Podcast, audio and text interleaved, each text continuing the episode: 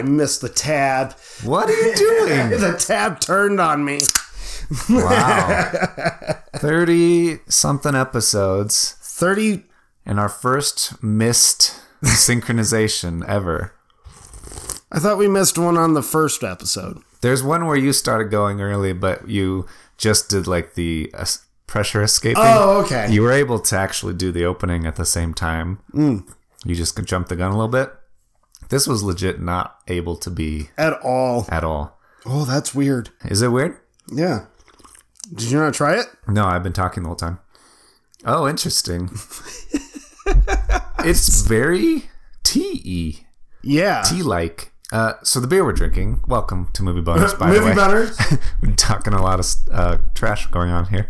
Uh, we I got this beer that I've kind of wanted to try. It looks very weird and very different, and Yeah. I thought it would be appropriate for this episode for a few reasons. But it's from the Crooked Stave Brewing Company in Denver, Colorado. It's a citrus Earl Grey saison ale brewed with bergamot tea. It it's has that like dry tea after flavor. Yeah. It's very interesting. It's odd. Yeah, I feel like it wouldn't be for everybody. certainly. So it kind of works. It is dry. it is dry. Uh, yeah, I'd say you found and picked the perfect beer for today. Yeah, and because it's tea related, there's a tea type Indian movie that we're talking Right. about. It's just like a, it's a whole thing. So yeah, Earl Grey saison. It's different and very different from a mainstream beers. yeah, it doesn't even have a beer. It doesn't really have a beer flavor. It's savory, rustic, savory, fragrant, tart is what the can says. I mean, I'm not really getting tart, but That's weird. this fits. Yeah. So before we get into the fantastic Wes Anderson, Oh yeah, we're doing Wes Anderson. You already knew that. You saw the title. you saw the title when you clicked on the episode. um, but thank you, Wandering Lion, for hosting our beer segment. yep, yep. Uh, go check out wanderingLionStudios.biz if you have a film you want to get made or you have behind the scenes footage of your filmmaking you want them to shoot, they'll do that. Or if you have a script you want them to review, Yeah, you got to bring up the the script review. Yeah, I think the script review is a really cool thing because it's always good to get constructive criticism and feedback, Right. especially from people who are professionals who have made several successful films. Um, they can review your script and let you know what's up with it. Yeah, give you some tips. Yeah. polish it up a little bit. Go check them out. Uh, they have some awesome, awesome things that they're doing. So, the, Should we get in? We should get in and. Well, actually, before we get oh. in, before we get in, I'm gonna do a movie bonus first. Oh, about time you do one. I'm gonna. I have a couple of movie news things to bring up oh lord. that we have that we've never done a movie news thing, but Bum, bum, bum. some weird things have I don't know happening. if that's the breaking news yeah, sound. I think so. Yeah, that's yeah. like NBC Nightly News or something. All right, there we go. Um, so you, people have probably seen in the news recently all of the weird GameStop stock stuff. AMC movie theaters was caught up in that same thing. There was a meme stock fiasco going on. Okay. And so, a piece of good news AMC, the movie theaters, because their stocks were being pushed by like Reddit and these mm, this weird shorting thing going on, uh, people rally behind them. Their stock rose so much they were able to sell some and completely. Uh, their stock rally was allowed them to pay off six hundred million dollars in debt. Holy shit. And so they're kind of rescued from that. And I think that's really good news for people who want theaters to reopen. Hell yeah, that's good news for They're able to kind of continue. And All right. so that, that it was really exciting. I know a lot of the stock stuff confused people, but just know there's a good thing that came out of it. and then in the bad news segment, oh. uh, Christopher Plummer just died. Yeah. And I thought it was kind of weird because we had just talked about him in last week's episode.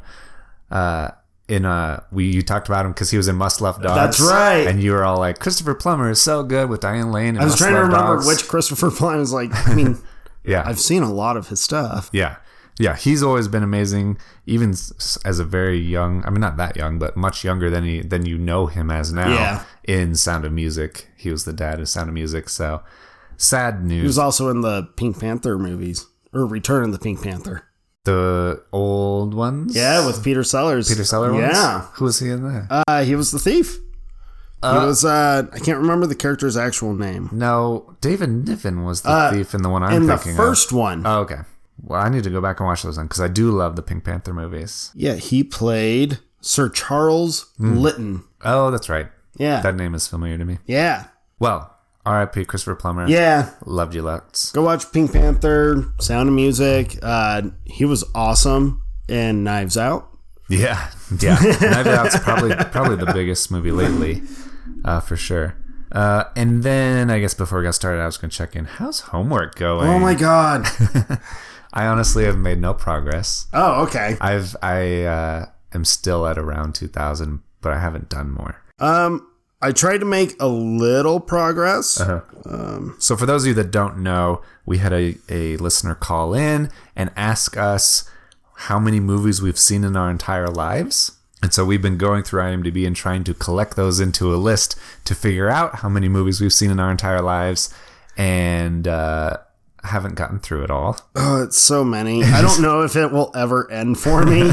Yeah. I'm scratching on the door currently at 3,000. Okay. Now, which was funny because I told my mom and dad about like this, Yeah. and I told them what number I was scratching on before I added more.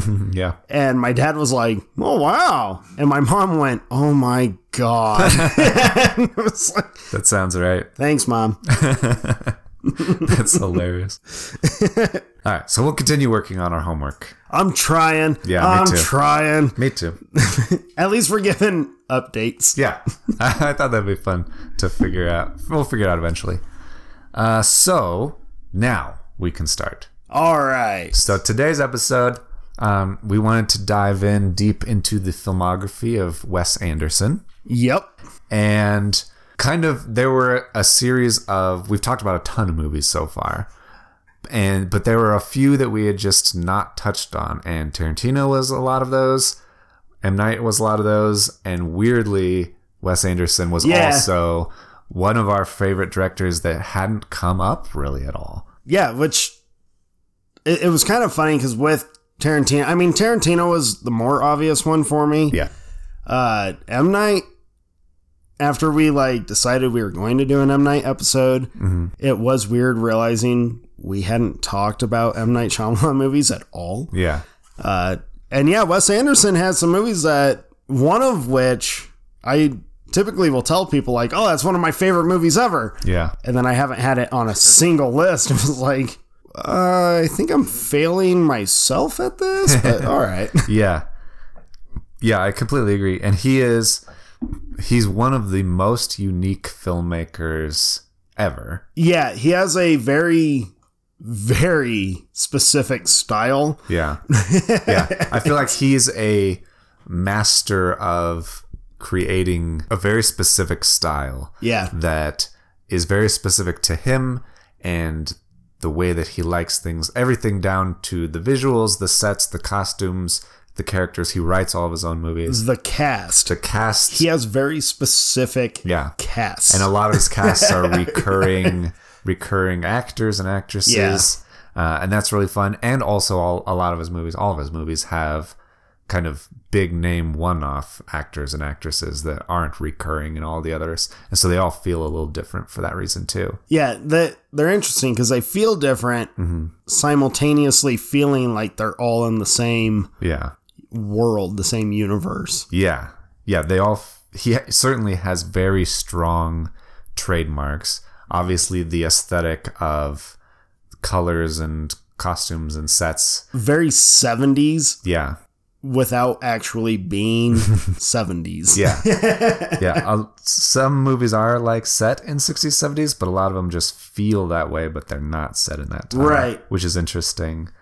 Um, he, He also, also- has a very specific use of music. The types of music fit so well in the styles of the visuals that you're looking at. Mm-hmm. They're all very kind of folksy music and He's got different. a he's got a thing with the Kinks. yeah. They appear in his movies fairly regularly.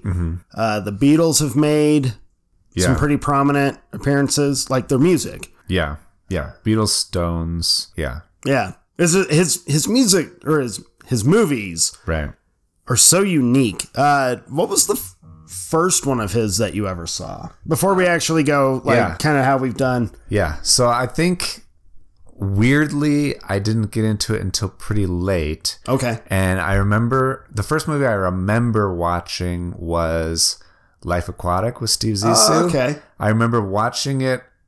I, I think I was on like a road trip with my mom and remember watching it in a hotel. And I remember watching it, it being very weird, very different than anything I'd ever seen. Feeling like a movie that I was getting, but also feeling like a movie that's pretty grown up. Like there's always weirdly adult themes in his Yeah. movies. Um, not just like language or sex or anything. There is that, but there's also a lot of his characters have to like Life Aquatic especially have to do with a character who's trying to like figure out who he is and mm, kind of disconnected from his dad and the family dynamics are always really complicated Right. in all of his movies. So there's just a lot going on and it was difficult to understand. So I remember watching that and then I think Tenenbaums I saw after that. Okay. Is the other one I remember seeing early on. Mine was Tenenbaums. That was the first one I ever watched of his. Yeah. Uh, and we'll get more into it, but Yeah, I think that's the first one that kind of blew up, uh, got a lot of attention. Yeah. certainly Oscars and all that stuff.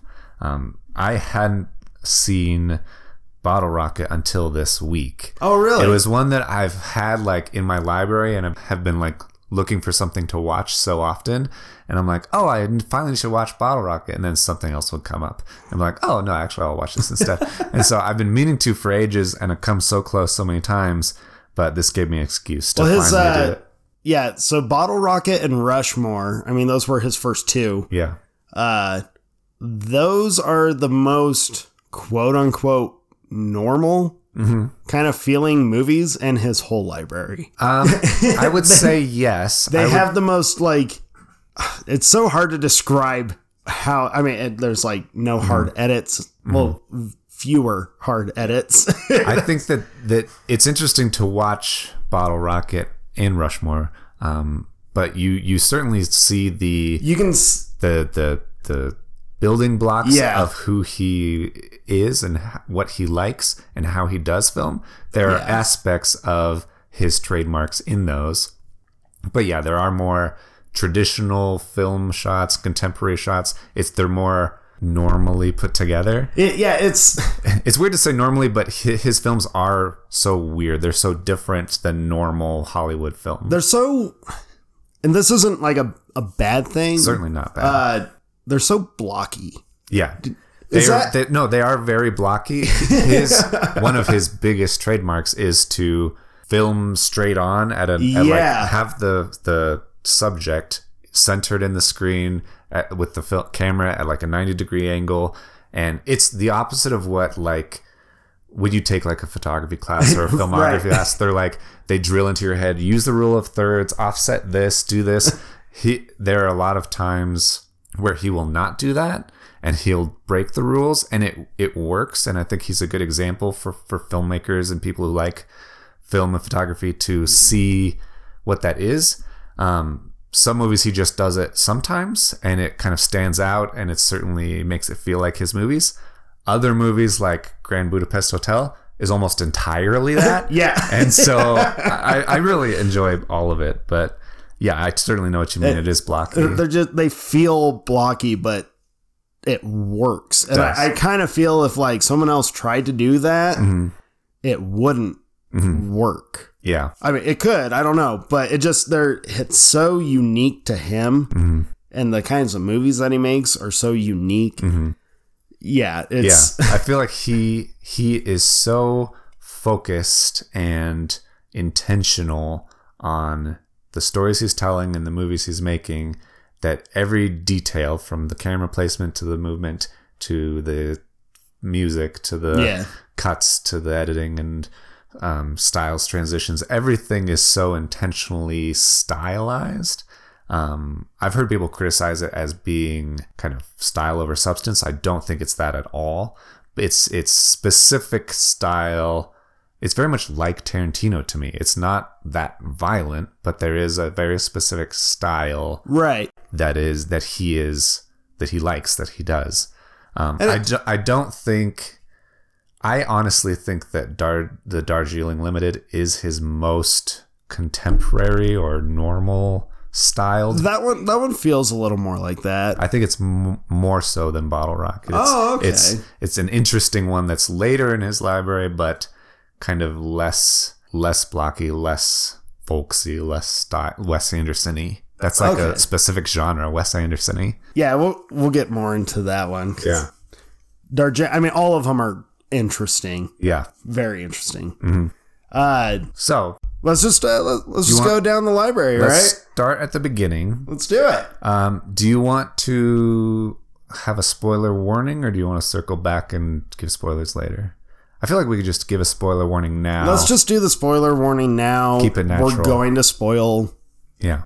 all of his movies. Yeah. So if, if you don't want spoilers about Bottle Rocket, we're going to talk about Bottle Rocket first, then Rushmore, then Yeah, we're gonna go down the line. yeah, go chronologically, but there will be spoilers throughout. So if you don't like that, watch them first. Right.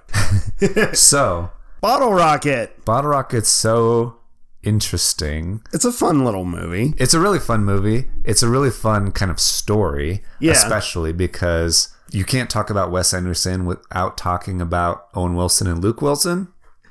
They kind of all came up into success together. Well. I mean, Bottle Rocket was the first time we saw Owen Wilson, yeah, and it's the first time we all saw Wes Anderson. yeah, And actually, I think it was Luke Wilson's first as well. yes. Because uh, so Wes Anderson and Owen Wilson went to college at University of Texas together.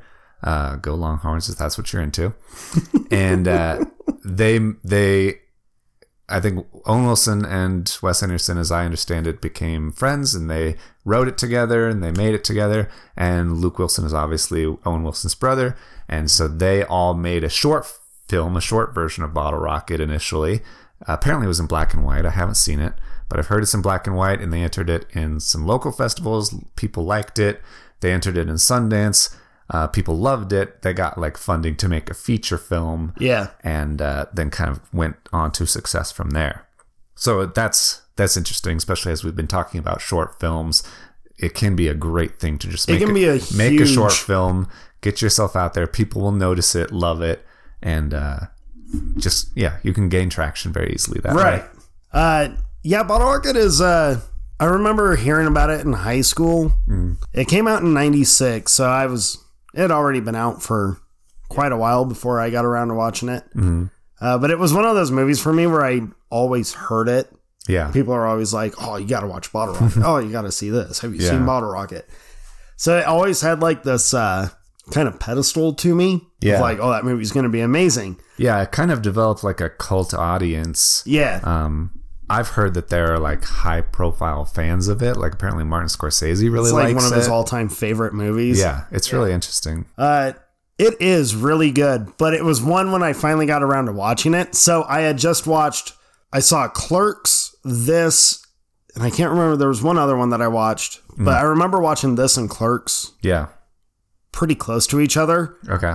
and I adore Clerks. That movie just, I loved it. Which is Kevin Smith's first movie. Right. So you're comparing first. So going from that to this, so, I mean, it was very much like, mm-hmm.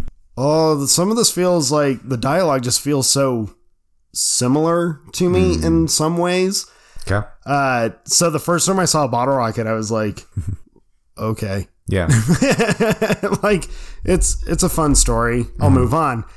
Rewatching it this week because I haven't watched it for years. yeah. I was like, oh, this movie's like way better than I remember it being. Like I just like this is a fun movie. Yeah. Yeah. that was my interpretation as someone who saw it for the first time this week. It is really fun, really there are certainly you can pick up for immediately the trademarks of Wes Yeah. Anderson. It's really interesting. Um and seeing Owen Wilson and Luke Wilson together is really, really fun and funny. Uh, they don't play brothers; they play friends who are criminals basically, Right. who are planning heists and and I- Going on the run. I love how they plan practice heists first, and they rob like his parents' Ro- house. yeah, robbing Luke Wilson's house or mom's house Yeah. is hilarious. Like, I told you not to take the fucking earrings. Yeah. you had one thing not to do.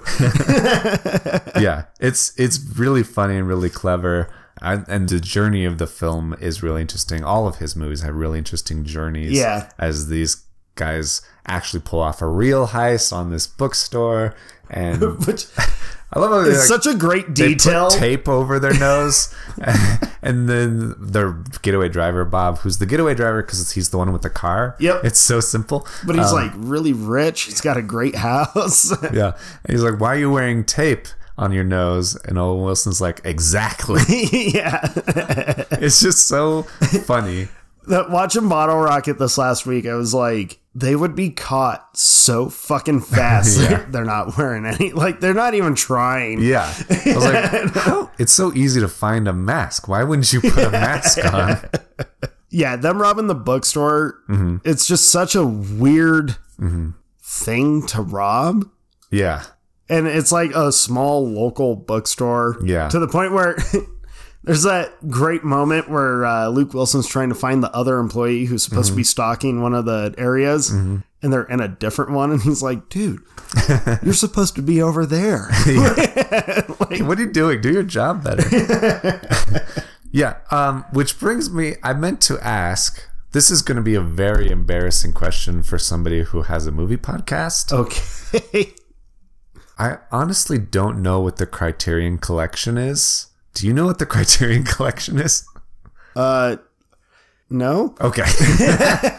because most of, I, I know they're expensive. most oh really Yeah. oh Criterion versions of movies Yeah, yeah. are expensive. I see. And uh, you feel extra. Is it like a status thing? Yeah, You think? maybe. Okay. There's a ton of movies that Yeah. are part of the Criterion Most collection. of West, almost all of Wes Anderson's movies are in the Criterion Collection, which make which made me uh, realize it because I was reading trivia about Bottle Rocket, and apparently in that scene you were talking about when they're in the bookstore and he goes to find that other employee, uh, he grabs a book off the shelf and looks at it, and it's like a book about bombers in the Criterion Collection version. But apparently in the original version, the Criterion Collection actually edited it and and removed a joke. In the original version, apparently it's a book about like how to how to make money in government jobs or something. oh, weird. Um, and they are stealing, robbing from the bookstore at the point. So there's some weird joke in there. I didn't see it. I actually, all of my versions are the Criterion versions. yeah, so are mine. I was very like confused by that at first. Uh, this says that it's a American Home Video Distribution Company, okay. which focuses on licensing important classic and contemporary films. Okay. So is it kind of so? It's kind of like the private version of the Library of Congress, maybe, Sure. where certain movies get added because they're important. Yeah, and I know they're they each get a number. Oh, Like they're yeah, they're listed so it's like some guy's library that has a number of apparently. movies. Mr. Criterion. That's funny. Yeah, Bottle Rocket. I mean, it's a great first outing. Yeah. I think uh, it's a smart first outing because it is really good, but it's not like a home run right out the gate. Yeah. Unlike what you and I talked about with M Night, you know, Yeah. where too much too soon and you can kind of stumble. yeah. Um, yeah, it's just Yeah. You can tell he's kind of learning as he goes, making a lot of progress very quickly, obviously. Right. But there are every movie that he makes, he kind of builds on and builds on and builds on, and each one is better than the next in a lot of ways, for the most part. for the most part. There, there are a couple in his library Yeah. I am not a big fan of. Oh, really? Yes. Okay, so this is a little bit of a spoiler, but I actually like all of them to varying degrees, obviously. But um, I'm interested to see which ones you dislike. That'll be fun. Yeah. Uh, so moving on to Rushmore. Okay, I love Rushmore. love Rushmore. I love Rushmore too. I think it's it's interesting to see, especially if you start watching his movies in order, because he is certainly building on his style. You see his Yeah. style falling into place. Um, a lot of his movies, all almost all of his movies have um, title cards are a big part of it. A lot like Tarantino again, um, he has title cards. And so in Rushmore, it's months of the year, um, and it's very much it's kind of s- the title cards are kind of set up like a play, and Yeah. plays are a big Are a part of huge Rushmore. part of that. It's kind of my favorite part of Rushmore, where um, so a very young Jason Schwartz Well, it was his first movie. He's Yeah. 18 years old, which is crazy. He looks the same, just shorter. and so and it's minus a mustache. it's very weird because I was I, when I was looking, I was like, so is he like 30 and they just made him a crouch down? And I looked it up. I was like, no, he's 18. He's a kid with like actual braces on. He's a little kid, but he's probably the most charismatic 18 year old I've ever seen Yeah. in, in a first movie I've ever seen. Well, in Rushmore, I know I said like this and uh, Bottle Rocket to me feel like the most.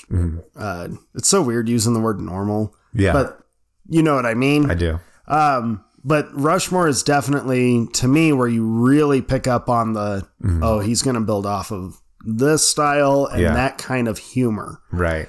and I really think that bringing Bill Murray and Jason Schwartzman on Yeah. was the like catalyst of that. Yeah.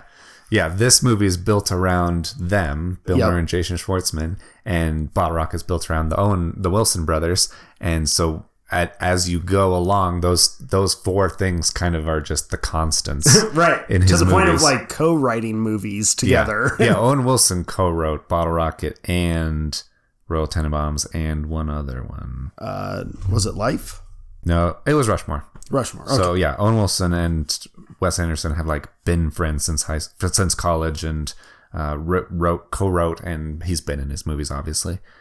Um, but yeah, Rushmore is you see all like you were saying all those pieces. I love how uh, Jason Schwartzman's character is this kid in this private school and he's not that interested in the actual academics he's part, like- but he likes the extracurricular club. yeah he's set up as kind of this character where when you first meet him you assume that he's like the greatest student in the school has Yeah. and you quickly learn he's like the worst student they have He's because he only focuses on extracurricular He's failing, and the like the faculty don't like him. And all, all he loves school, but he loves all the clubs after school. and And creating all the clubs yeah, after he starts school. founding various clubs and becomes the presidents of existing clubs. And, yeah and you have a very Wes Anderson sequence where it's showing this he's in the the beekeepers club and it has like a little title on it and all, it goes through the whole sequence of like dozens of clubs Yeah, yeah. it's crazy and then he falls in love with a teacher not his teacher yeah a teacher Yeah, it's like a, a younger, middle schoolish age teacher. But yeah, she's certainly obviously older than him. She is not leading him on at all, being very direct. this is not a relationship, but he has a crush on her. Yep. And then Bill Murray is another student's dad, and he also has a crush on this teacher. And then Bill Murray is friend, kind of becoming friends with Jason Schwartzman. Yeah, so there's like a, a- love triangle going He's on. He's like a mentor almost to Schwartzman's character, but through circumstances they're separated because you know you can't get expelled and expect to still be around. yeah, Uh, one of my favorite little relationship aspects of Rushmore is Schwartzman's character with the younger kid. yeah. It's just so odd because Yeah. he treats him like an assistant, like he's Yeah. not. yeah, he's kind of he is very much kind of I mean, he plays it a little bit pretentious, I guess, where he is acting like I'm the boss, I'm the CEO, and you're my assistant, and but he's the CEO of this like Latin club or whatever. Right. It's like the most basic thing ever. I want to start a kite flying club. It's like silly little things. Um, but yeah, he gets expelled from Rushmore and ends up going to public school, which is so sad. So sad and so hilarious at the same time. Um, but he, my favorite part about Rushmore is the plays he puts on. He puts plays on. Especially his uh, Vietnam one. yeah, his Vietnam one is very dark and there's explosions. Like he has the audience put on like protective goggles and Right, ear, like, hearing protection, and there's explosions and fire and like he tried to get this play done at Rushmore, but he couldn't because somebody got seriously injured. yeah. I always think like very elaborate. what high school would fund all of this? Yes. Yeah, the the effects and the way that he has like helicopters going across the stage, and it's so clever and so brilliant and very. It's so Wes Anderson. Yeah. I feel like I don't know Wes Anderson, but I feel like a lot of his movies have a he puts himself into them, and I think there's a there's to certain degrees autobiographicalness to them. I think that uh, yeah. he he I know that he did he was a play, like he did write plays and and did Super 8 movies as a kid. Um, I think he went to private school, so Rushmore's kind of based on his experiences there. Um, later movies, I know his parents got divorced, and so Tenenbaums and all that stuff. I think that he puts himself. He had two brothers, so Darjeeling Limited. Um, just his different relationships. He writes what he knows in a lot of ways, Which is works. Funny you mentioned Darjeeling because that's a running joke in the Yeah. Darjeeling Yeah, you I didn't say that. You can kind of tell. Characters are fictitious. You can kind of tell which of the three brothers he would be. yeah. yeah. but yeah, I, I I really really like Rushmore, and I really like how much Bill Murray is in it. Yeah. he's really good in it. the Bill Murray and Wes Anderson team up because they've done. I think Bill Murray's been in almost all, if mm-hmm. not, I think he's the or most. no, he's not in Bottle Rocket, so Yeah. he's in most of them. He's in. I think he's the most used recurring character, maybe. And you can tell that. I mean, Bill Murray has this reputation of when he signs onto a movie, it's gonna get made on his schedule. He doesn't make it on yours. Yeah. Uh, but of all the stories of Bill Murray, as in regards of like working with him, Wes Anderson is the only director Murray shows up on time, ready to work for. It's like it. It's kind of cool Yeah. for Wes That Anderson he has respect for this guy. that he's got that kind of connection to Bill Murray. yeah. Um, That's huge. yeah. So the Royal Tenenbaums. Yeah. Royal Tenenbaums for the longest time was my favorite one. Me too. Um, as we go on, I think that's recently changed, but it's definitely one of my favorite ones. Yeah. It's it's so great. It's so great. Well, the so this was the first one I ever saw of Wes Anderson, Okay. and uh, I watched it with my brother. Okay. and it was so different Mm-hmm. than like every comedy I had ever seen. Yeah. And it was just like, this is great. Yeah. It, it was kind of fun having that like understanding all of a sudden of, oh, I really like Mm-hmm. the dry humor Yeah. where it's not Dry. such a blatant joke. Dry and a little dark also. Yeah, yeah. Uh, Royal Tenenbaums, I just I smile every time I watch this movie. Just the whole structure of it, and I think this was really, obviously, this is the movie Yeah. that Wes Anderson really showed Mm-hmm. everyone like this is how I make movies. Yeah. Yeah. I certainly think it's where he the the first two movies he was kind of finding his style and establishing his style, but may have felt like he needed to be more contemporary, Yeah. more normal, more basic. This one he kind of just leaned into being what he wanted to be and I think that it worked so well. I think it's the one that got him the most attention, got the most public praise. Um, And that cast is incredible. the cast is huge. Uh, it's also different, I guess, different in style in the sense that he has Alec Baldwin narrating it, and the narration as if it's being read from a book where it shows actual chapters, and you can see the like the first lines of text from that chapter, Yeah. and then the narration is the exact text you just saw. It's it, it it's so tightly done. yeah, and Tenenbaums has just an insane amount of tiny details throughout the entire Mm-hmm. film. Yeah, that I even started catching up on one of them just this last week, and I've seen the movie Mm-hmm. Yeah. Thousands of times, and I was like, it's not overly explained. yeah, there are a lot of it makes it feel so real that there are so many details about these characters and their relationships with each other that are hinted at or shown but not mentioned that you can pick up so much the more you watch it it's crazy it, it is really crazy. Um, there was one sad thing that I learned from this movie okay watching it this week. I was kind of bummed to find out because I love Gene Hackman in this movie, and Yeah. I've been a fan of Gene Hackman for quite a while. yeah And then I found out that apparently working with him is a nightmare. Oh, really? He just is a bully. uh And Weird. I guess he was really bad with Wes Anderson to the point where Bill Murray Mm-hmm. would show up on his days off to kind of be like a, a buffer to keep Gene Hackman in line. Mm. Oh, like, wow. dude, if someone like Bill Murray has to step in, Yeah. That's insane. Yeah, I I actually really like Gene Hackman in this movie. yeah, oh, he's awesome in this he's, movie. He's he's one of those. There are a lot, all of the standard players that Yeah. you would expect in a Wes Anderson movie, but then there are the the unique ones to Tenenbaums is Gene Hackman and Gwyneth Paltrow Ben and Stiller. Ben Stiller, and they're kind of the the fresh faces, I guess. Yeah. Um, it doesn't feel that fresh because you've seen Ben Stiller with Owen Wilson so much, but uh, in Tenenbaums, but it, it, feels still so good. felt fresh because they don't really, I mean, they share a couple scenes Yeah. together. They don't interact, interact that much. Right. I love Ben Stiller in this movie. Love Ben Stiller. Mm-hmm. I love him and his story and his two sons. yeah. And I, I love how Gene Hackman, his character as Royal Tenenbaum, is has like favored the Luke Wilson character's son, the tennis player's son, most, and would like take him out gambling and stuff Right. in the into the city and drinking. And then as he gets older, he takes Ben Stiller's two sons in their red jumpsuits like out gambling and The red jumpsuits. yeah, I love that there's never an explanation and that they only ever wear Yeah. the red jumpsuits. Yeah. yeah. And I love uh Gwyneth Paltrow's character and the young version of Margot as well, where Yeah. it's like this daughter who's an adopted daughter, so they kind of they treat her a little bit poorly. They keep reminding her that she's not really part of the family, which sucks.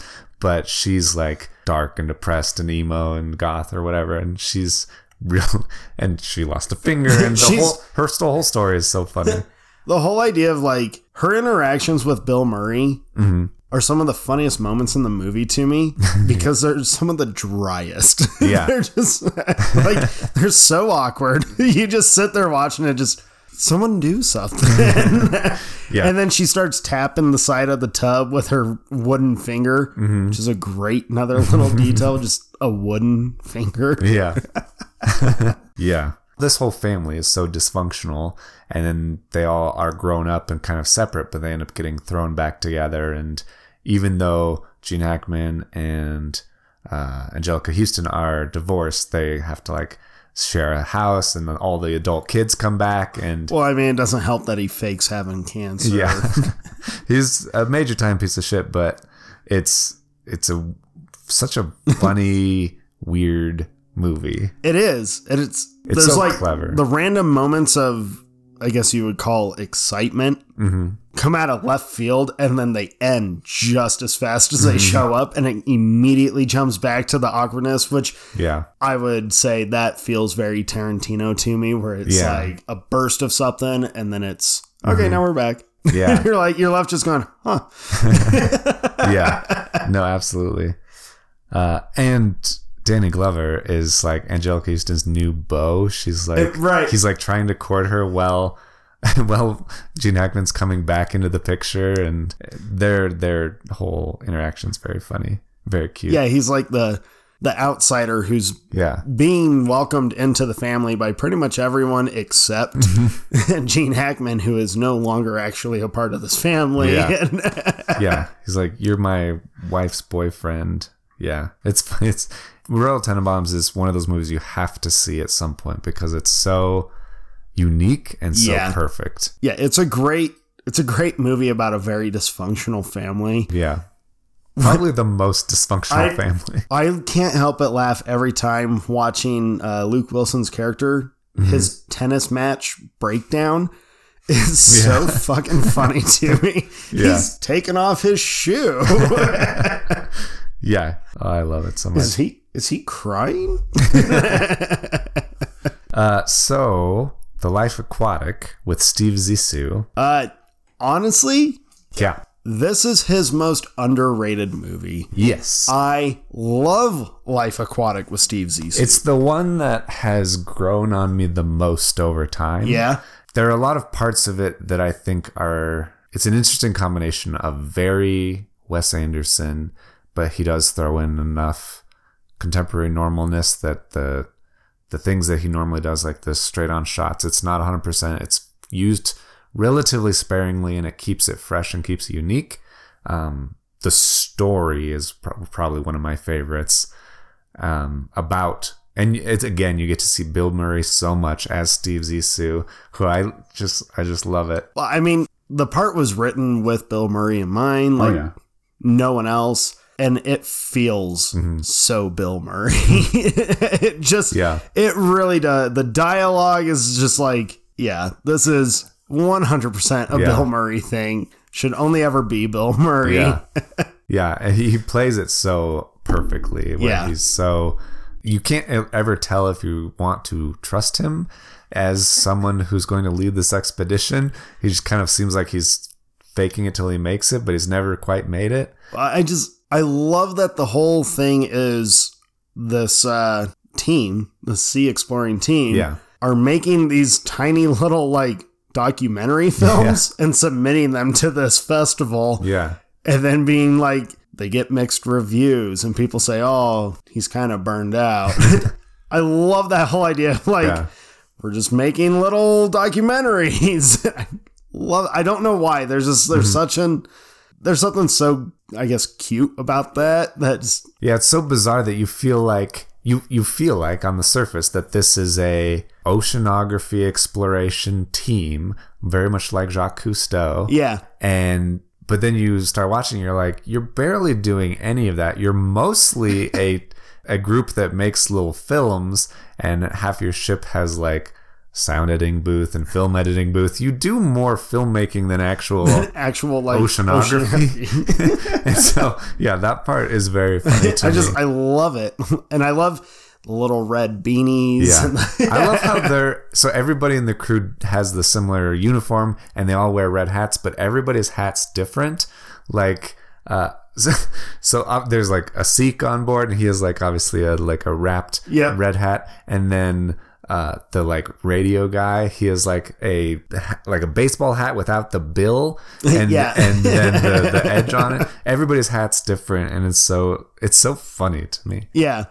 Uh, this movie also brings us another actor that just fits so perfect in Yeah. the Wes Anderson universe, Yeah. and that's Willem Dafoe. Yeah. It just- Willem Dafoe and Jeff Goldblum. and Jeff Goldblum. both of them become recurring people, but yeah, they're they're my favorites one. so good. Willem Dafoe and all the roles that he's played Mm-hmm. for Wes Anderson, I'm like, these might be some of my favorite roles you've ever done. like, Yeah. I'm a big fan. oh, absolutely. And I also in Life Aquatic, I really like Cate Blanchett's character. Yeah. So she's like a a journalist that joins the crew and she's pregnant. And for some reason, I don't know what it is about her character in this movie, but I I just adore her. I, am not like the biggest fan of Cate Blanchett, but for some reason, for some reason, her character in this movie is just so good. She Yeah. seems so. I guess warmer and gentler, and, and I, I really, when I'm saying earlier that I really like the story, um, Owen Wilson is a guy who is like a an avi- like he's a pilot and he comes and joins the crew because he thinks that Bill Murray, Steve Zissou might be his dad. Yeah. Probably is his dad. His mom told him that's his dad, and so there's like a lost son relationship there. Um, but he kind of ends up falling in love with Cate Blanchett, and she's pregnant with like her editor's baby. It's all very Yeah. complicated, but he. I, I get the impression that Owen Wilson kind of wants to be there, wants to be the dad for this kid, like his dad wasn't there for him. And Yeah.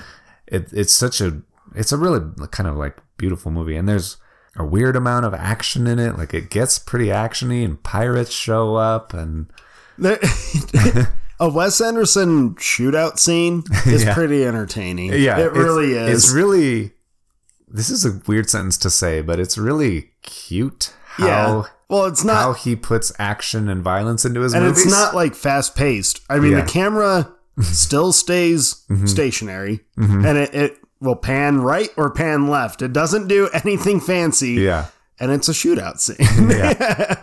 Just- Yeah. You come to rescue me, mm-hmm. I fold. Yeah, and everybody on Steve Zissou's crew is issued a pistol. yeah. they like all carry Glocks and they all have holsters, and you're like, why in the world would you need that? And then pirates show up. And then it's like, pirates show oh, up. Oh, this is actually useful. I'm glad. Yeah. And they need to go rescue Jeff Goldblum. and it becomes a whole thing. What idiots. They left their dog. a three-legged dog. Yeah, Yeah, Life Aquatic is just it's one of those movies and I really love the cartoony imagination of the like completely original sea life Yeah. that they introduce in this movie. yeah. So the sea life is it's really interesting, especially as we continue down the path that all of the sea life is imaginary, animated. Yeah. uh, you can tell that probably enjoyed doing it in this movie, and then he makes Fantastic Mr. Fox later. That's entirely this, but yeah, Steve Zissou is really funny to watch and see those pieces. I enjoy them very much. Oh yeah, I love them. Love them. I love Yeah. the the seahorse that he gets from the kid. Yeah, and yeah, they're all like so colorful, so imaginary. It's a, it's really cool. Yeah. And it, it I really do feel like it's so underrated. hmm It no one talks about it. yeah, And I'm like, this it's one of his best. Yeah. it really is. yeah. I agree. Um Darjeeling Limited. The Darjeeling Limited. So I, I, I say uh, Life Aquatic is the most underrated. Uh huh. Darjeeling is the most forgotten. Yeah, yeah. it, it certainly is the most forgotten. I think partially because what I said earlier, where it's the most normally shot. It it feels the least Wes Anderson-y to me. It's not. It's not as staged, not as blocky, not as folksy. It's not. It has so much of him, but not as much of him. I guess. I, I almost feel like some of the extra movement that's in it, because I know what you're talking about. yeah. With you know, it's not the the choppiness or whatever. Um, is because it's all on a train, Yeah. There's like more. on an actual train. there's more movement because there's more traveling. I guess. Yeah, so there's not. And I- when I was reading the notes, I mean, they filmed on a train, so Yeah. it's the camera didn't really have anywhere to go. It wasn't like a Mm-hmm. built set for the most part. Yeah. Uh, that little thing, I was like, Jesus Christ, that would have been such a pain in the ass to try and film this whole movie Yeah. on a train. Oh yeah, yeah, absolutely. Especially a train in India. but this, I mean, I, I love Darjeeling Limited. I, this is one of them that I absolutely love. Yeah, uh, I just I think the chemistry between Owen Wilson and Adrien Brody and Jason Schwartzman, it just it works so well. It's very Mm-hmm. Believable that they're brothers that Yeah. are kind of at odds and are like yeah, reluctantly on this trip together. yeah. They're three brothers that have really never been friends yeah, and don't trust each other. Like they're all kind of going up beyond each other's back. They're like, constantly. Don't I'm going to tell you this thing about that's personal about my life, but don't tell the other brother about and it. And then the immediately like, and this is very Wes Anderson-y to me. Mm-hmm. Character will get up, leave the shot, yeah, and the other one comes down, fills the spot, and they immediately tell the joke or the line. Like, Mm-hmm. yeah. He doesn't want you to know. yeah. he doesn't want you to know, but he's leaving. yeah, he bought his own ticket. Yeah. Yeah, and they're also also different and you get to you get to know them and you understand each brother so well. Yeah. The way that he shows you who they are, like Owen Wilson. First of all, you, you he's like you show up and he's all beat to shit. He's got like bandages all over and he just That describes he wears the entire movie. yeah that part's really weird and interesting but he's certainly this brother that's kind of a control freak he's constantly he feels like he raised his other brothers he's trying constantly trying to get them to agree to things Yeah. it's like can we all just agree let's make this pact that we're gonna do this we're gonna do this and everybody's like i don't really want to but they do this but they keep agreeing to it, and then Yeah. He orders their food and drinks for them, which I love when Adrien Brody's character is like, "Don't order for me," and then he still does it, and then stops and goes, yeah "He's ordering by himself." it's like do you want the cookies I, i'm not gonna order for him he's ordering for himself i'll have the cookies yeah, yeah it's so good and the whole joke with the belt. Mm-hmm. I- what a weird, like, reoccurring joke Yeah. throughout the whole movie. Adrien Brody might might be my favorite one because he's so subtle. Yeah. But I think I identify with him the most. He's kind of the brother that wants to avoid conflict. He's he doesn't want to like he doesn't ask for anything. He has his dad's sunglasses and his dad's like other like trunks and stuff and he doesn't want to ask his brothers if he can have them because he knows it'll become a thing whenever uh, so Owen Wilson takes Jason Schwartzman's passport because he doesn't want him to leave too early, and so when that like comes out, he's like, "I'm gonna go pray at this other altar. Right. I'm gonna leave this leave the situation so that it's not awkward." The he whole just like can't deal with the conflict. Yeah, and the whole journey that they're supposed to be on, which at first you are sold on the idea that they're on this kind of spiritual quest to try and rekindle a brother brothership and all that. Uh, And then every stop they make, they end up shopping and like ruining whatever mm-hmm. crazy thing that Owen Wilson's character has like Yeah. on the itinerary, which he wants to check mm-hmm. all the time. Yeah. well, he has like a he has like an assistant who's constantly making reservations for them, Right. and he wants them to say yes to everything and to to have the most spiritual experiences and And then you find out that it's really just a trip to go see their mom. Yeah. They're like, find their mom because their dad died. Yeah.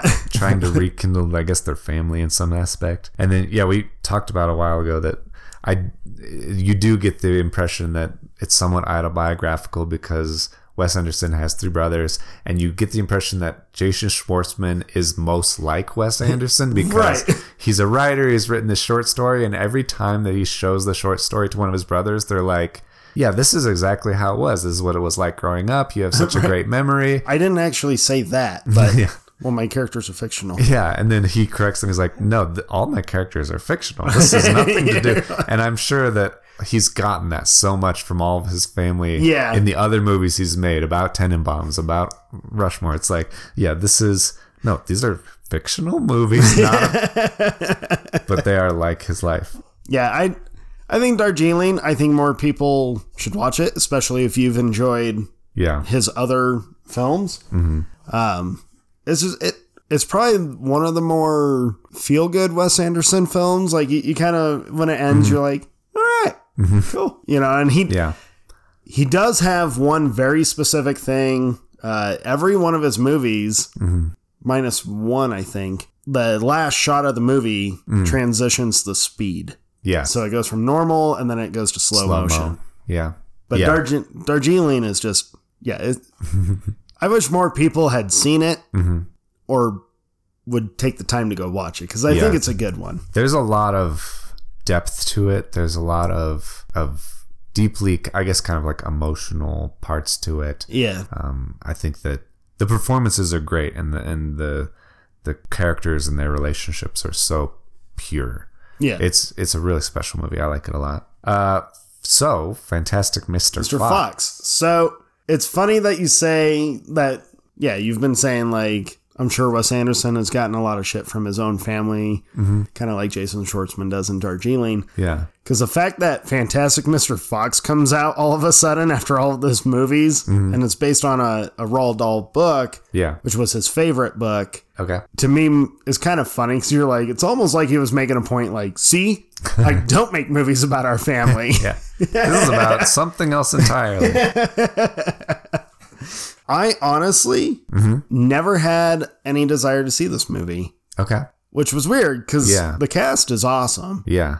Yeah. Huge. A lot of the same recurring players are in it, but also George Clooney and Meryl Streep are kind of the main Right. Mr. and Mrs. Fox. And uh, so watching it this last week was the very first time I've ever seen it. Oh, really? Yeah. Okay.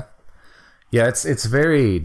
I mean, it's different from his other movies, but it's also not different. from Not at all. The only difference is it's animated. Yeah, it's his only entirely animated one.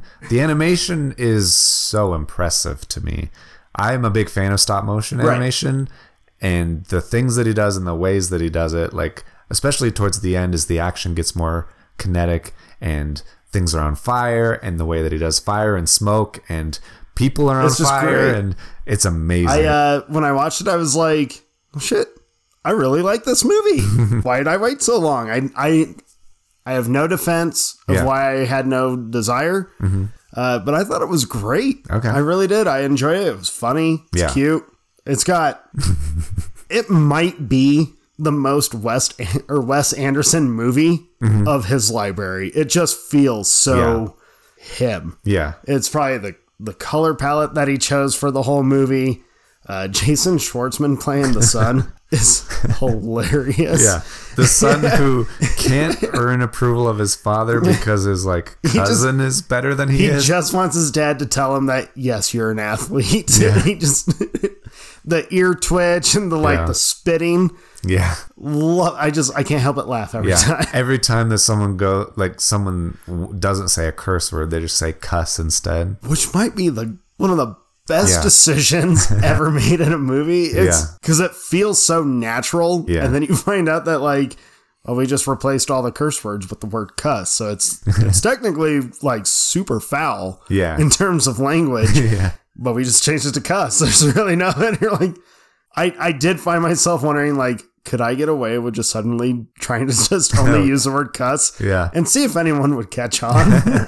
yeah. You Son of a cuss, all the cuss. Yeah. No, I I really really like it. I really like it's very creative the way that it shows all the different animals. So all the main characters are animals, um, and they live in there's there's foxes and beavers and badgers and they all live in this either underground or in trees or whatever. And they have normal lives. They wear suits and read news- newspapers. and- Work thing. yeah. and the the concept of the movie is George Clooney, Mr. Fox, is going to he's a thief by trade Yeah. who's been going straight but would rather like he wants to make one big score in order to like kind of set himself up. So he goes and kind of tries to rob these three farmers. They have different farmers. One's like a chicken farmer, one's like a hot pig farmer, one like makes his own Uh, cider. Yeah, the alcoholic cider. yeah. And uh, so he pulls these big jobs with his mole friend and who like has no business being there. you gotta kill the chicken in one bite. Damn it, I said one bite. Oh, I think he's an opossum. He's like, or an opossum, yeah. yeah, he's like, I, I can't bite them. I'm not a fox. I'm an opossum. My teeth are in the back. yeah, it's it's so funny and so clever, and um, just for the animation, it's the animation is pretty awesome. It's beautiful. and there's only one one scene that has use of actual CGI, okay. and that's uh, the water or the fluid Oh, coming down the pipe. yeah. They, Um, flood him out. Yeah. But the rest of it, knowing that hmm that everything was Practical. practical, yeah, definitely made me respect it Yeah. a lot. it's there are so many times when I'm looking at the di- different details and the way they did smoke, the way they did it's Yeah. so br- And it's- amazing. it's so entertaining. Yeah. It just is, especially I mean the last act of this movie Mm-hmm. is so entertaining. I mean you just you get so caught up into it. yeah it's really fun and the like the the stop motion is so precise that the facial animations Yeah. on all of the people and animals it's so interesting it's just so good. i love and Fans Testament Willem Dafoe plays the rat who's trying to guard the the cider. yeah And he's, he always he's plays a joy. he always plays mostly plays like a a foe or a nefarious Right. like hitman or a thief or he's he's really good at that as a rat Yeah, I uh I felt kind of silly having waited so long to see yeah the Fantastic Mr. Fox. hmm Uh, it did make me wish, though, that George Clooney yeah should be in a live action Wes Anderson movie. yeah he should certainly be one of the recurring actors in his Yeah. movies because it fits so well Especially with like Clooney's history with the Coen brothers, I Yeah. feel like this would be such a natural fit Up his and that alley. style humor and just it would be so good. No, I definitely I would agree. love it. I would definitely like more of him in those for sure. All right. Uh, so Moonrise Kingdom is next. I am not a fan. This is is this the only one you're not a fan of, or No. there more? Okay, There's one more. okay. Well, we're running out of movies, so I I, know. think I know which the next one is. This is the only one after that's not released yet. Uh, Interesting. I don't. I to this day Yeah. I can't pinpoint it. I just can't figure it out because I love the cast. I think bringing uh, Edward Norton into Mm-hmm. the mix is such a another. Yeah, this makes Yeah. sense. Bringing Bruce Willis in Edward Norton Yeah. as the Scoutmaster is really, really is good. so good. Yeah. he like I love the cast. hmm I love most of the characters. hmm The story is cute. Yeah. It's very Wes Anderson-y. It's very Wes Anderson-y. It's it's partly about these kids who run away because they're in love, and that's cute.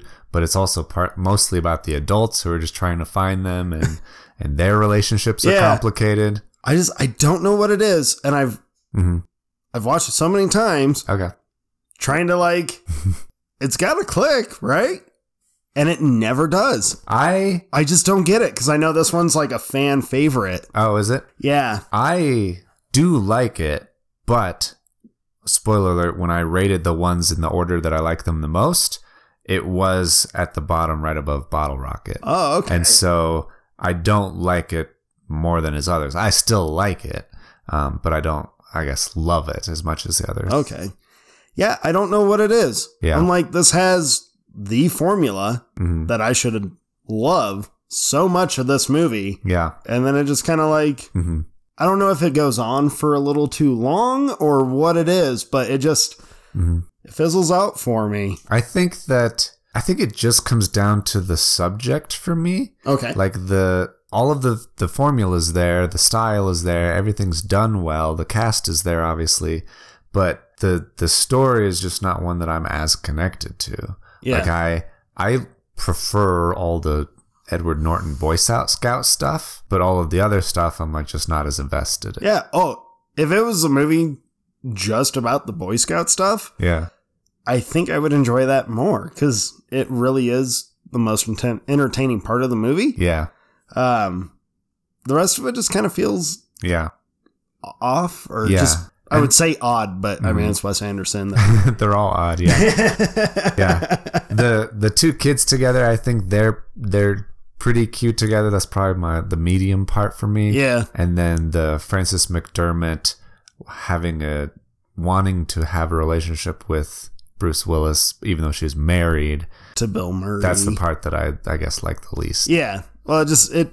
Yeah, I don't. I don't. it's all it's very like i guess you could say to some degree all of his movies are but this one seems the most melancholy feeling to it okay. Yeah. um yeah it, it's certainly certainly interesting i think Yeah. I mean, I have it. yeah I have most of his movies because I'm a fan. yeah And I, every time I go on like an Anderson binge or whatever, Mhm. like, I'll still watch it. yeah There's just something about it where I'm like, Mhm. Yep, there it goes. I like I just can't pinpoint it. It's so weird. yeah yeah I, kn- I know what you mean though that is weird but it sounds like you don't like the grand budapest hotel Uh it sounds like you're wrong. oh I adore the Grand then what's Budapest the other one you don't like Isle of Dogs. oh i didn't watch isle of dogs Oh my god! i didn't even see it on his list what the? Yeah. okay so i'm not prepared for this episode Okay, so sounds like spoiler alert, I don't like Isle of Dogs. Bryan Cranston i never even seen this movie Um, I mean, Look at that. Directed by Wes Anderson, written by Wes Anderson, and what's her face? or his face, Roman Coppola. um, we'll get into that later. Yeah. Uh, so but Grand Budapest, that's good because I was gonna freak out if you didn't like Grand Budapest Hotel. I adore the Grand Budapest Hotel. It's it's This- the one that became my favorite. This movie has the formula. Mhm. It's got the huge cast. I love the cast. I love the way that he filmed it, where the flashback goes Mm-hmm. to the like, the different formats. yeah, So it's a story within a story within a story. And so it's in three different time periods, and the way that he communicates it to the audience is each time period has its own image format. yep, And so the most widescreen is the most modern, and it kind of shrinks and shrinks and shrinks as you go back in time. Yeah, very clever doing that. I like yeah, that. it's great. Uh, I I have nothing Mhm. critical about this movie. I I, think it- it's got it's everything the that I most, want.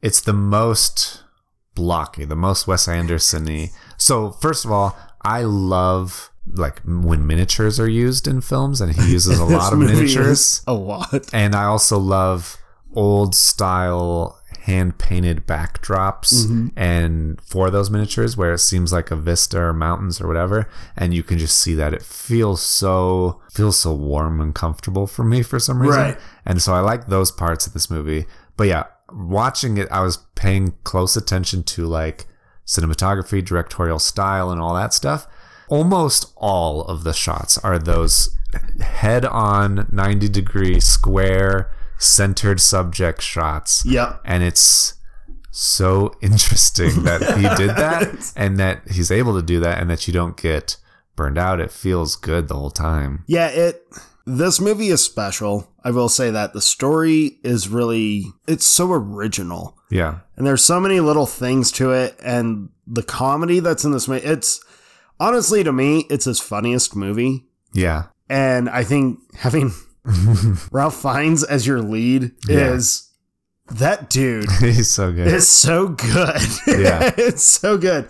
But I mean, he brings back Edward Norton in this. Yeah. And And Jeff Goldblum. and Jeff Goldblum and Willem Dafoe. Willem Willem Dafoe. Dafoe in this movie favorite. is yeah, it's my favorite role of his with Wes Yeah. Anderson. He's so like scary. There are a lot of scenes with Willem Dafoe where it's there are elements that are harkening back to like old thrillers. Yep. Like when he's chasing Jeff Goldblum through the museum and Jeff Goldblum looks behind him and you don't see the guy chasing him, you just see like his shadow Yeah. approaching and you hear footsteps and it's very, very Hitchcocky, very but uh, it's like very old in style. with the Wes Anderson Mm-hmm. flavor. Yeah. It's just And I love how that chase ends.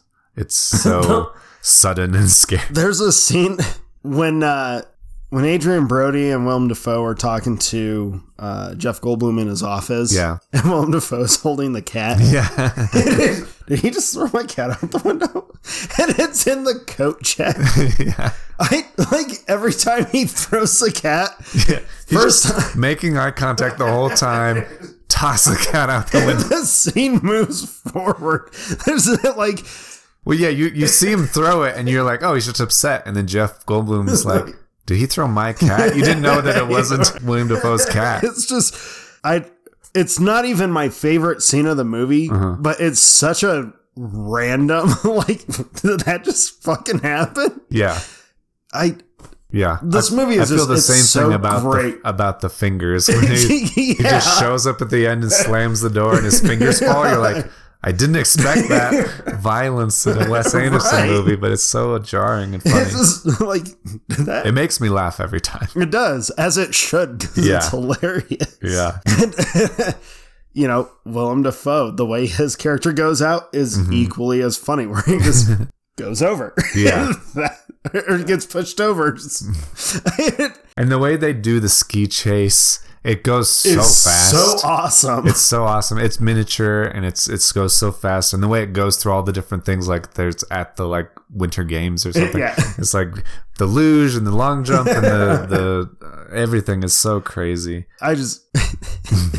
it's such a great little story. Yeah. all the jokes of like the lobby boy job and the importance of it and Mm-hmm. the perfume and him drawing his mustache on Yeah. in the worst way where it's just that weird wiggly line Yeah. but then it's a polished mustache next scene the poetry reading Yeah. with the letter from jail it's 18 stanzas you might want to just sort of Yeah. And how every time someone tries to read poetry, they get interrupted. And, yeah And then until the very end. there's only one poem that's actually recited the whole way through Yeah. i i Yeah. it's so good it's so good and beautiful and funny um, but it's all i feel like it has so much heart also like all of the the way that the story is being told in the past tense and and the way that he's like remembering the adult version of zero is remembering his like fondness for yeah his boss and how he came to own the grand budapest hotel and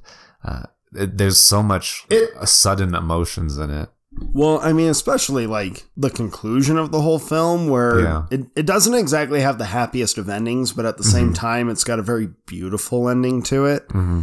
Uh, yeah, it really comes out of just like, oh, like, all right. yeah And then it ends, and you just go, Mhm. well, that might be one of the best movies I've ever seen. Yeah, that's ex- that's exactly how I feel about it. And it's it's very cleverly set between the two world wars, and you're kind of coming up against fas- the rise of fascism and how these people are trying to cope and deal and just run a hotel. And it's like, and- I mean, there's a lot of it that's, again, with Wes Anderson, he really creates this whole world and these Yeah. countries, and hmm it's just- it's so unique. I Mhm. I think this is his best movie. It, it really too. is. I do too.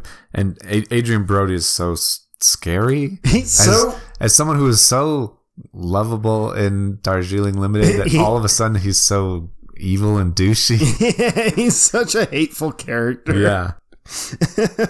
and the whole idea with like the painting of the boy with the apple. Yeah. it's- I this movie has so much to it. hmm It's just I can't praise this movie Yeah. enough. I really love I it. I didn't realize until I started looking into it for this uh, this episode that Tilda Swinton is the old lady At the very just in a beginning, ton yeah. of makeup, and they do a good job of making her look really old. I didn't even recognize her until I was looking at the cast. I was like, "Wait, who's that?" So rumor has it with this movie, I mentioned uh, I would love to see George Clooney Mm. in a live action. Well, rumor has it that he has a cameo in the Grand Budapest Hotel Oh, I did see that. during the shootout. So when I watched the movie again, yeah, I was keeping like eyes peeled for him. I can't find him. somebody said that you had to like pause it to see him.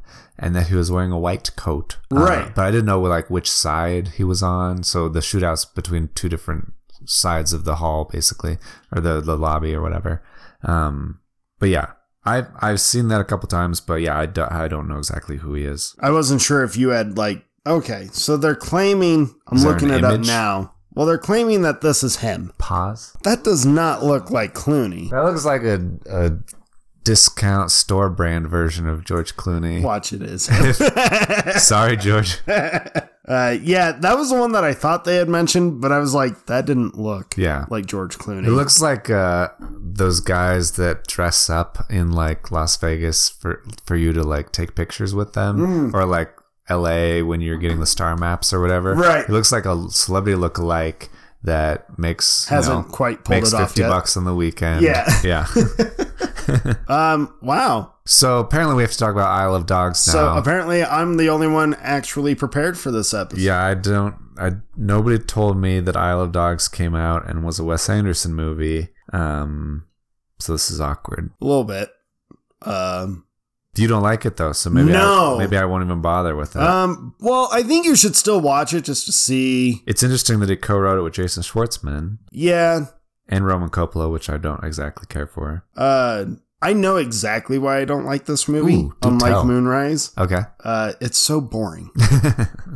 okay, the opening scene of this movie is the best part, uh, and it has like nothing to do with the movie. yeah. It's uh, Is so the whole it- thing animated? Yes, also? the entire thing is animated as It, well. it looks like stop motion. It's the exact same style as Yeah. Mr. Fox. It is. Uh, but I, I personally feel that Fantastic Mr. Fox was better done How long ago did you see Isle of Dogs? like two days ago. Okay. I was curious if your dislike for it was contributing to you not wanting to watch Fantastic Mr. No. Fox. Okay. No, I just hadn't gotten around to seeing it. Yeah. Um, but I, I had always been curious to watch it. Yeah. And then it was kind of funny having that happen where I was uh, actually always curious to watch Isle of Dogs, but never wanted to see Fantastic. Uh-huh. And then when I watched both of them, I loved Fantastic and hated Isle of Dogs. Interesting. Uh, I found it super boring. The animation is pretty good. Yeah. I won't. I mean, it's stop motion. Stop motion is cool. yeah. Uh, but I just felt the story is so boring, and I had no care. Yeah. I didn't give a shit about anything happening in the movie, and it was really. I kind of hated having that feeling because Yeah. I, I mean, I really am a fan of Wes Anderson, Mhm. and I'm a fan of the whole cast, Right. and I was just like, God, I just don't care about this movie. Yeah. Yeah. I, I feel like the animation itself can't save it, especially when you can tell people just go watch Fantastic Mr. Fox and you Yeah. get you get as good animation and a much better story. Yeah. And I, I actually personally kind of think better animation just because of the the way it was used and the style that Okay. they used. it. I personally, Yeah. that's my personal preference. But Sure. uh, yeah, I, I mean, watch Isle of Dogs. I'm curious to see what you have to say about it. Okay. Um, I just didn't care for it. Well, I guess that means I have to watch it then. Yeah, it, it was kind of a bummer when I watched it because I was like, well, shit. Yeah. that is a bummer. I, I felt I'm I'm curious to watch it to see if I like it or not because Yeah. I felt like for me Wes Anderson has been such a strong writer and director Right. that I like everything he does. So I, I don't want to find something that I don't like, I guess. But I'm also intrigued and I'm, curious. I'm curious to see what you have to say about it. Uh, It definitely made me even more excited for his next film, which is in post production right now, yeah. because the next one's going to be live action again, and I, I am hoping hmm that he he kind of to me gets back on track. Yeah. Yeah. Not to say he really lost track. I just hmm I think I I definitely well, I shouldn't say I think I know I definitely gravitate more towards his live action style hmm than the animated. Yeah. Um, so I'm, I'm hoping he gets.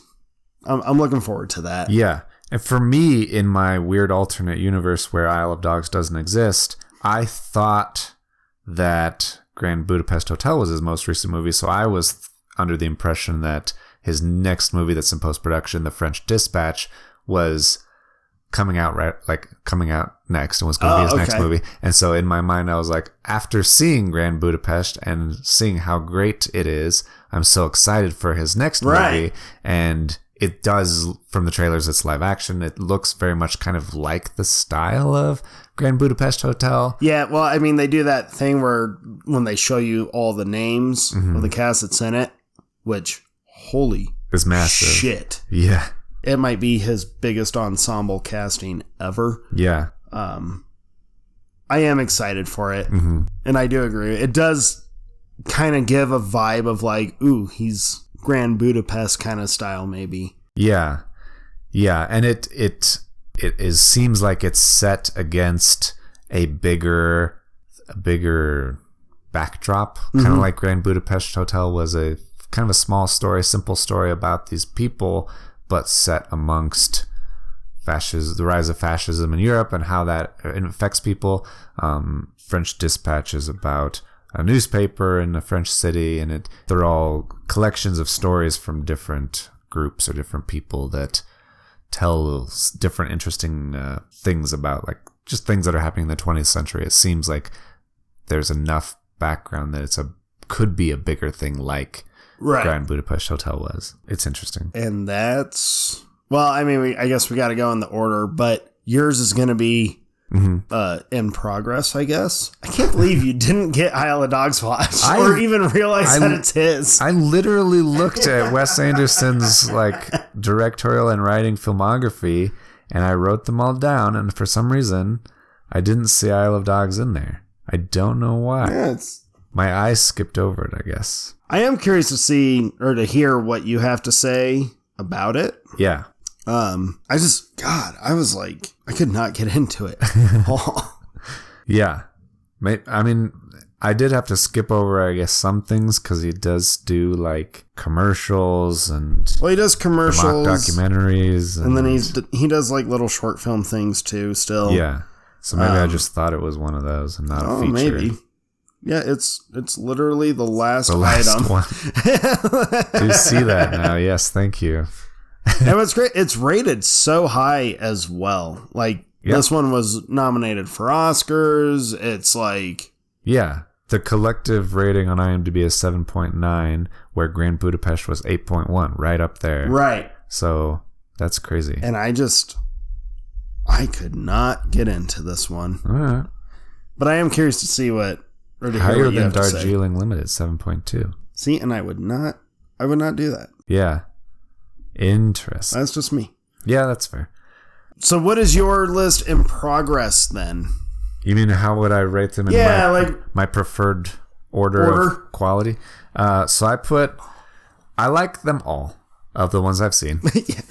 I put Bottle Rocket last, then Moonrise Kingdom, then Rushmore, Okay. then Darjeeling Limited, then Life Aquatic, then Fantastic Mr. Fox. I feel like it, it those two were so close, but the quality of the animation uh, and it, it was so impressive that I just bumped it up a little bit. Then, of course, Royal Tenenbaums, then Grand Bu- Budapest became my favorite fairly recently. Right. The more I see it, Um. our lists are fa- are kind of similar. Um, I put Isle of Dogs very last. Yeah. I'll probably never watch it again. Okay. uh, Moonrise Kingdom, Bottle Rocket, Okay. uh, Fantastic Mr. Fox. Okay. That's the biggest difference. Yeah, Darjeeling Limited, Rushmore, The Life Aquatic with Steve Zissou, Okay. Royal Tenenbaums, which used to be my all-time favorite. Yeah. And then when I saw Grand Budapest, it was just like, no, there's just something so Yeah. special about this movie. Yeah. Yeah. fr- from the very first time I saw it, I knew that this is one of the best movies I've ever seen. It's so, Right. so unique and beautiful. It really is so good. Yeah. It's so good. all right. Awesome. That's all of Wes Anderson. That's Wes Anderson, folks. Such a cool guy. Yeah. And although I wasn't a fan of Isle of Dogs or a big fan of Moonrise, uh, I still get excited when he's got new stuff. And Well, I mean, we didn't like a couple of M. Night's movies. Right. Doesn't mean that he's not a great director. He's still one of the best directors ever. So we still love all of the yeah, stuff he's, we're he's staying a putting fan. Um, totally forgot what I was going to say. I'm sorry. No, that's okay. uh, well, tell us your your favorite Wes Anderson movie, or uh, or how would you rate them? how would you rate them if you're not a fan at all? Which ones do you not Why? like? I do think that he is polarizing. Like, Yeah, and I say this about every director that is has a heavy or specific style. It's not going to be for everybody, and so I could certainly see people that are like, I don't like that, and so now I don't like everything that he does. right. But for me, I do like that, and so I end up liking everything he does. yeah, I uh, you know, after I watched Royal Tenenbaums, it was just that, that was one of those movies where when I watched it, I knew pretty pretty much right away. yeah, Yeah, I'm gonna be a fan of this guy. yeah. no, absolutely. All right. All right. Well, that's it. Yeah. Well, tell us all of your Wes Anderson stuff. Find, Uh, find us on Facebook and Instagram at Movie Boners. Go to movieboners.com. leave us a voicemail. You should call in and leave us a voicemail. Do it. Ask us questions. Give us homework. Uh, Don't give me any more homework because I'm still trying to count movies, and it's Yeah. so many. I mean, make it a simple homework. Either ask a question I can answer right now or one I'll answer next time. Make, Yeah, Keep yeah. it simple. Keep it safe. That was like a Lord of the Rings reference, kind of. Uh, not really. Lord of the Rings fans are going to kill me. Okay, time Yeah, to get are. off the right, all right. microphone. all right. Thank you, everybody. See you next time.